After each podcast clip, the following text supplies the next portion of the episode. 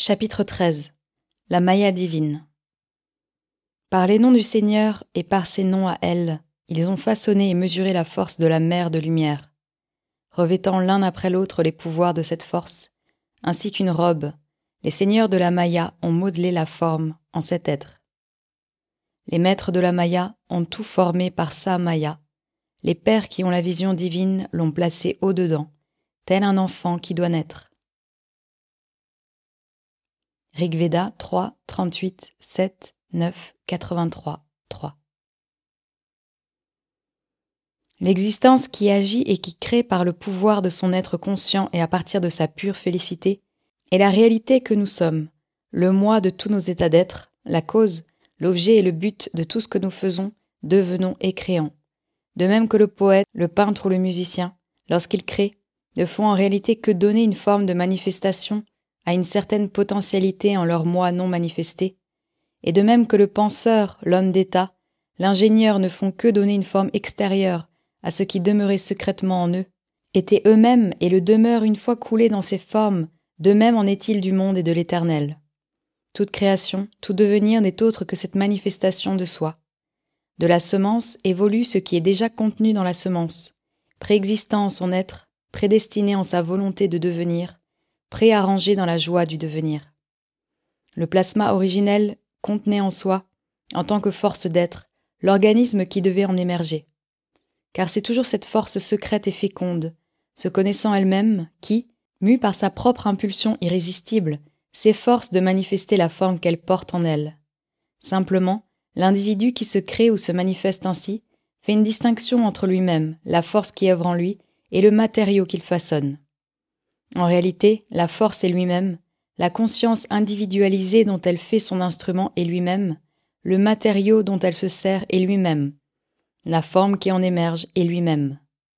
Autrement dit, c'est une seule existence, une seule force, une seule joie d'être qui se concentre en divers points, disant de chacun C'est moi, et œuvrant chacun par un jeu varié de la force du moi, pour le jeu varié de la formation du moi. Ce qu'elle produit est elle-même et ne peut être qu'elle-même. Elle élabore un jeu, un rythme, un développement de sa propre existence, de sa propre force de conscience et de sa propre joie d'être.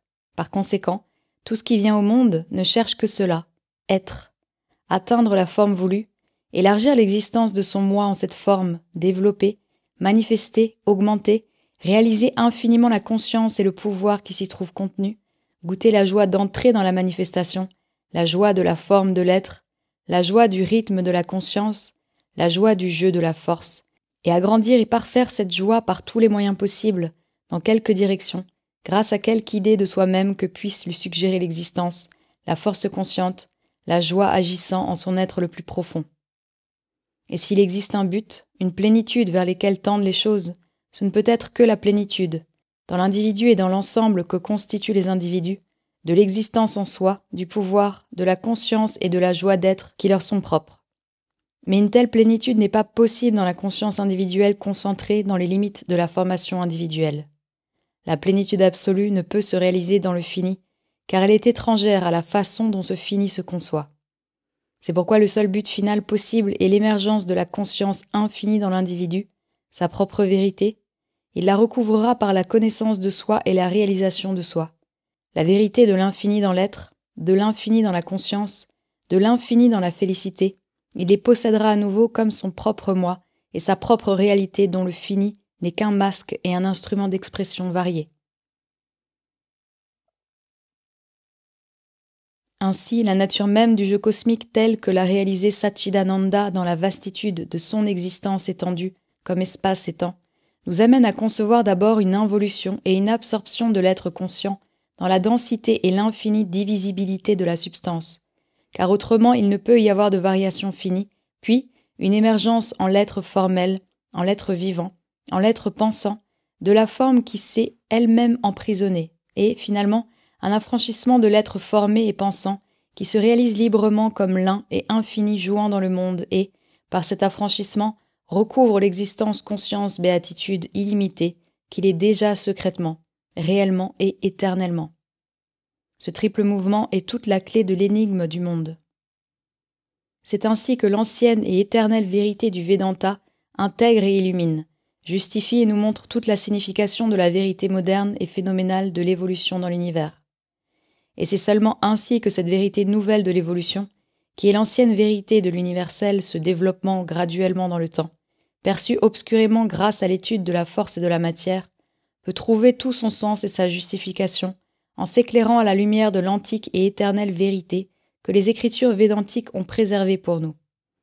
La pensée du monde se tourne d'ores et déjà vers cette découverte de soi et cette illumination de soi mutuelle par la fusion de l'ancienne connaissance de l'Orient et de la nouvelle connaissance de l'Occident. Et pourtant, lorsque nous avons découvert que toutes choses sont Satchidananda, nous n'avons pas encore tout expliqué. Nous connaissons la réalité de l'univers, nous ne connaissons pas encore le processus par lequel cette réalité s'est transformée en ce phénomène particulier. Nous avons la clé de l'énigme, il nous reste à trouver la serrure. Car cette existence, force consciente, félicité, n'œuvre pas directement ou avec une souveraine irresponsabilité comme un magicien édifiant monde et univers par le simple fiat de sa parole. Nous percevons un processus, nous sommes conscients d'une loi. Il est vrai que, lorsque nous l'analysons, cette loi semble se réduire à un équilibre du jeu des forces et à une détermination de ce jeu, en des lignes fixes de fonctionnement, par le fait accidentel du développement et l'habitude de l'énergie déjà réalisée. Mais cette vérité apparente et secondaire ne devient pour nous une vérité ultime que si nous concevons la force seule.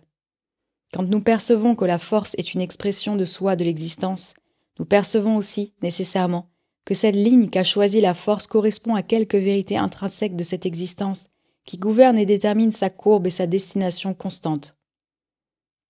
Et puisque la conscience est la nature de l'existence originelle et l'essence de sa forme, cette vérité doit être une perception de soi dans l'être conscient, et cette détermination de la ligne prise par la force doit elle-même résulter d'un pouvoir de connaissance se dirigeant elle-même, inhérente à la conscience, qui lui permet de guider infailliblement sa propre force, suivant la direction logique de la perception de soi originelle.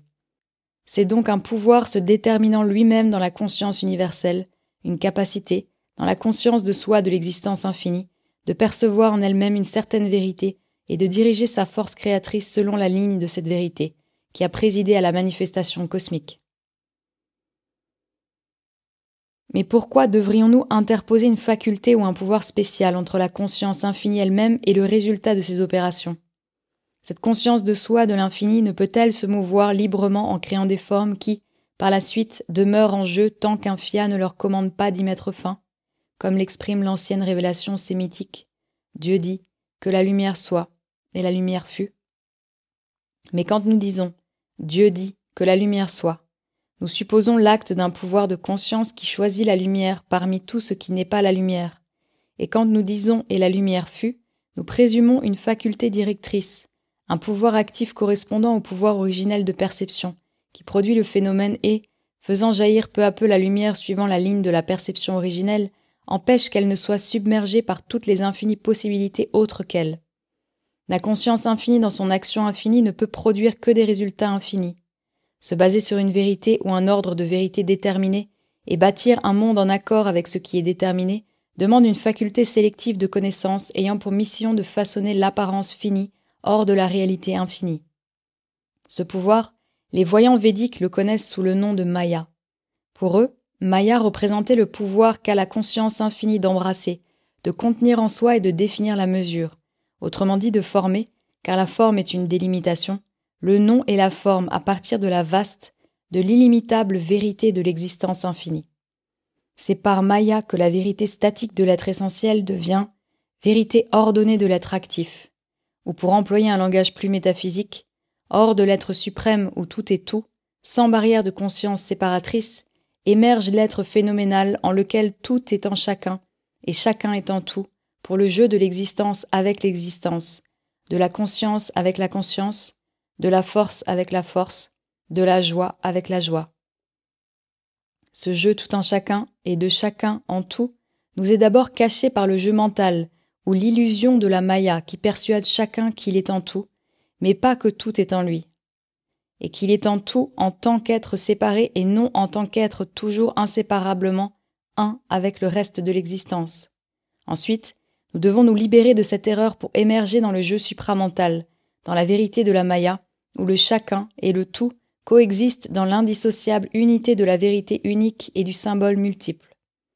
Il faut d'abord embrasser, puis subjuguer la Maya mentale actuelle, inférieure et trompeuse, car elle est le jeu de Dieu avec la division, l'obscurité, la limitation avec le désir, la lutte et la souffrance où il se soumet à la force issue de lui et consent à se laisser obscurcir par son obscurité. Lui-même est, obscurci par elle, consent à se laisser obscurcir.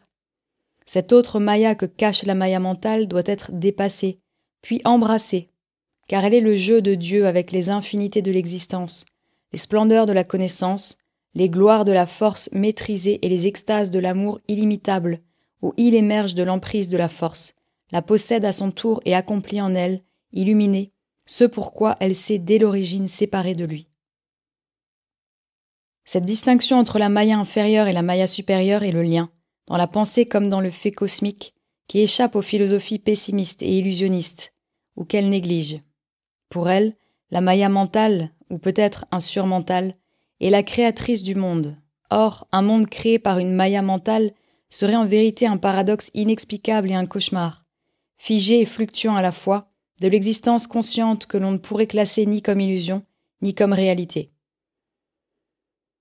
Il nous faut voir que le mental n'est qu'un terme intermédiaire entre la connaissance créatrice qui gouverne et l'âme emprisonnée dans ses œuvres.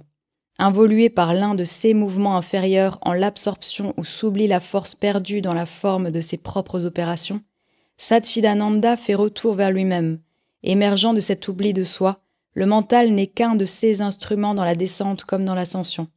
C'est un instrument de la création descendante, non point la force créatrice secrète, une étape de transition dans l'ascension, et non point notre haute source originelle et le terme parfait de l'existence cosmique. Les philosophies qui font du seul mental le créateur des mondes, ou qui acceptent un principe originel avec le mental comme seul médiateur entre lui-même et les formes de l'univers, peuvent se diviser en philosophie purement nouménale et philosophie idéaliste. première ne voit dans le cosmos que l'œuvre du mental, de la pensée, de l'idée, mais l'idée peut être purement arbitraire et n'avoir aucun rapport essentiel avec une quelconque vérité réelle de l'existence. Ou si elle existe, cette vérité peut être considérée comme un simple absolu, à l'écart de toute relation et inconciliable avec un monde de relations. L'interprétation idéaliste suppose une relation entre la vérité, à l'arrière-plan, et le phénomène conceptuel au premier plan, relation qui n'est pas simplement d'antinomie et d'opposition. Le point de vue que je propose va plus loin dans l'idéalisme. Il voit l'idée créatrice comme idée réelle, c'est-à-dire un pouvoir de la force consciente exprimant l'être réel, né de l'être réel et de même nature, et non pas une enfant du vide ni une brodeuse de fiction. C'est la réalité consciente qui se projette dans des formes muables de sa propre substance impérissable et immuable. Le monde n'est donc pas un concept fictif dans le mental universel, mais une naissance consciente, en ses propres formes, de ce qui est au-delà du mental.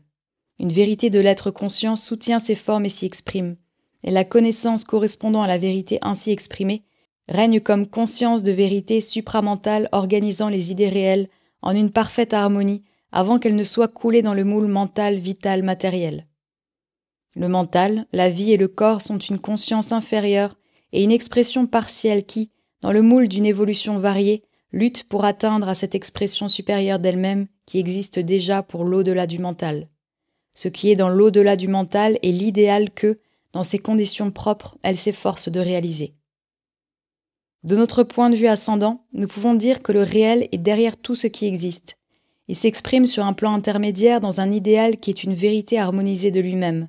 L'idéal projette une réalité phénoménale d'être conscient variable qui, attiré inévitablement vers sa propre réalité essentielle, essaie enfin de la recouvrer entièrement, soit par un saut radical, soit normalement au moyen de l'idéal qu'il a manifesté.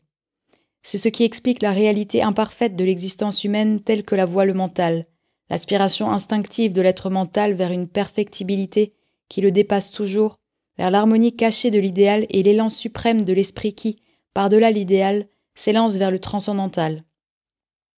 Les faits mêmes de notre conscience, sa constitution et sa nécessité présupposent cet ordre triple. Il réfute l'antithèse duelle et irréconciliable d'un simple absolu et d'une simple relativité. Le mental ne suffit pas à expliquer l'existence dans l'univers, la conscience infinie doit d'abord se traduire en une faculté infinie de connaissance ou, comme nous l'appelons de notre point de vue, en une omniscience. Mais le mental n'est pas une faculté de connaissance, ni un instrument d'omniscience. C'est une faculté dont l'objet est de chercher la connaissance, d'en exprimer tout ce qu'elle en peut acquérir dans certaines formes d'une pensée relative, et de la mettre au service de certaines capacités d'action. Même lorsqu'il la trouve, il ne possède point, il ne conserve simplement un certain fonds de monnaie courante de vérité, non point la vérité elle-même, à la banque de la mémoire pour y puiser selon ses besoins.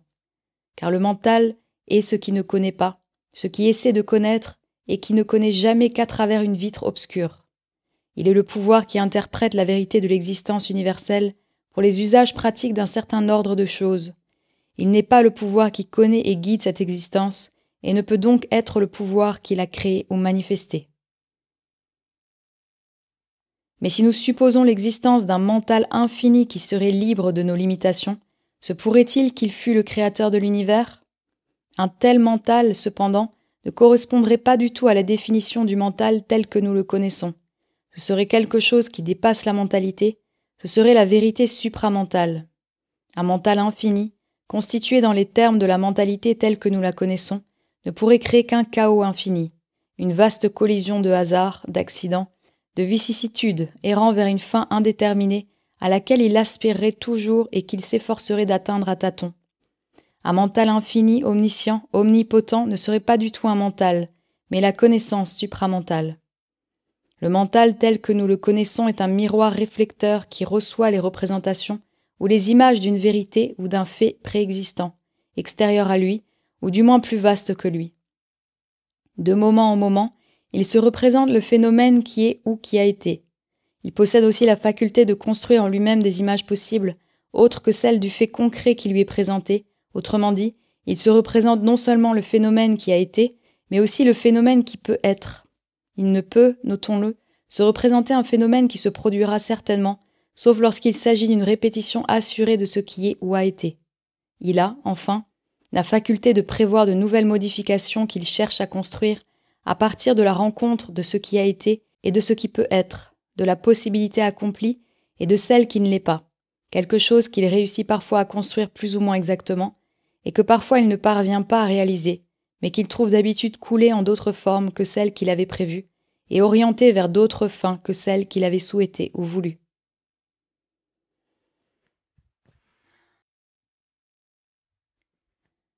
Un mental infini de cette nature pourrait éventuellement construire un cosmos accidentel de possibilités en conflit et lui donner la forme de quelque chose de fluctuant, toujours transitoire, toujours incertain en son mouvement, ni réel ni irréel, ne possédant ni fin ni but défini, mais seulement une succession ininterrompue de buts momentanés, ne menant finalement nulle part, puisqu'il n'y aurait nul pouvoir supérieur et directeur de connaissances.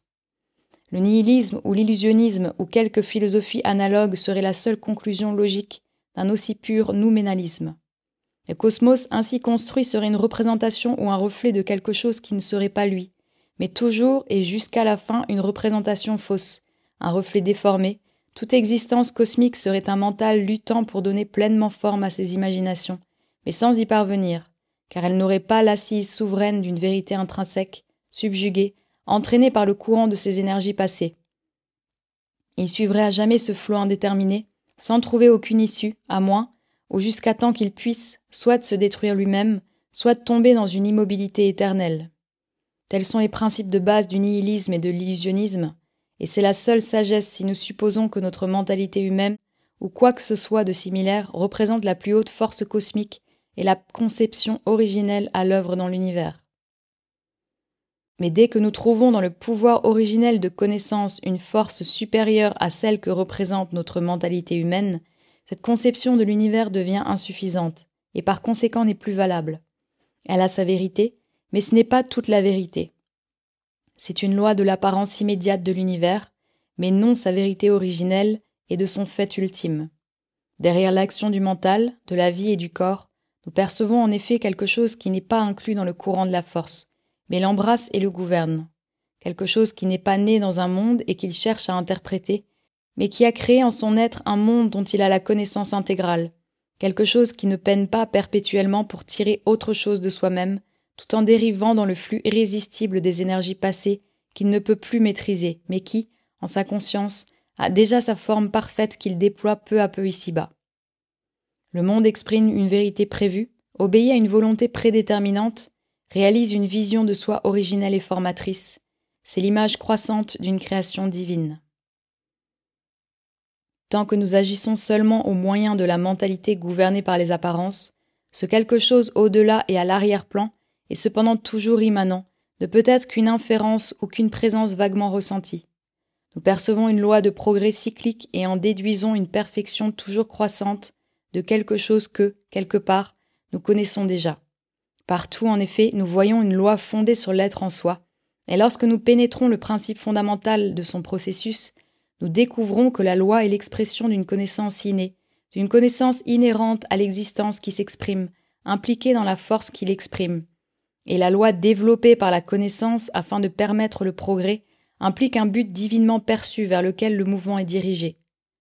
Nous voyons aussi que notre raison cherche à émerger de l'impuissante dérive de notre mentalité et à la dominer, et nous percevons que la raison n'est qu'une messagère, une représentante ou une ombre d'une conscience plus grande au-delà qui n'a pas besoin de raisonner, parce qu'elle est tout et connaît tout ce qui est. Et nous pouvons alors en déduire que cette source de la raison est identique à la connaissance qui agit comme loi dans le monde. Cette connaissance détermine souverainement sa propre loi, car elle sait ce qui a été, ce qui est et ce qui sera. Et elle le connaît parce qu'elle est éternellement et se connaît elle-même infiniment. Lorsque l'être qui est conscience infinie, conscience infinie qui est force omnipotente, fait d'un monde, c'est-à-dire d'une harmonie de lui-même, l'objet de sa conscience, notre pensée parvient alors à le saisir comme existence cosmique, qui connaît sa propre vérité et réalise en des formes ce qu'elle connaît. Mais c'est seulement quand nous cessons de raisonner et pénétrons profondément en nous-mêmes, en cet espace secret où cesse toute activité mentale, que cette autre conscience devient pour nous réellement manifeste, si imparfaitement que ce soit, du fait de notre longue habitude de réagir mentalement et de vivre dans nos limitations mentales. Alors, dans une croissante illumination, nous pouvons connaître avec assurance ce que nous avions conçu de manière incertaine à la pâle et vacillante lumière de la raison. La connaissance attend, souveraine, par-delà le mental et le raisonnement intellectuel, dans l'immensité lumineuse d'une vision de soi illimitable.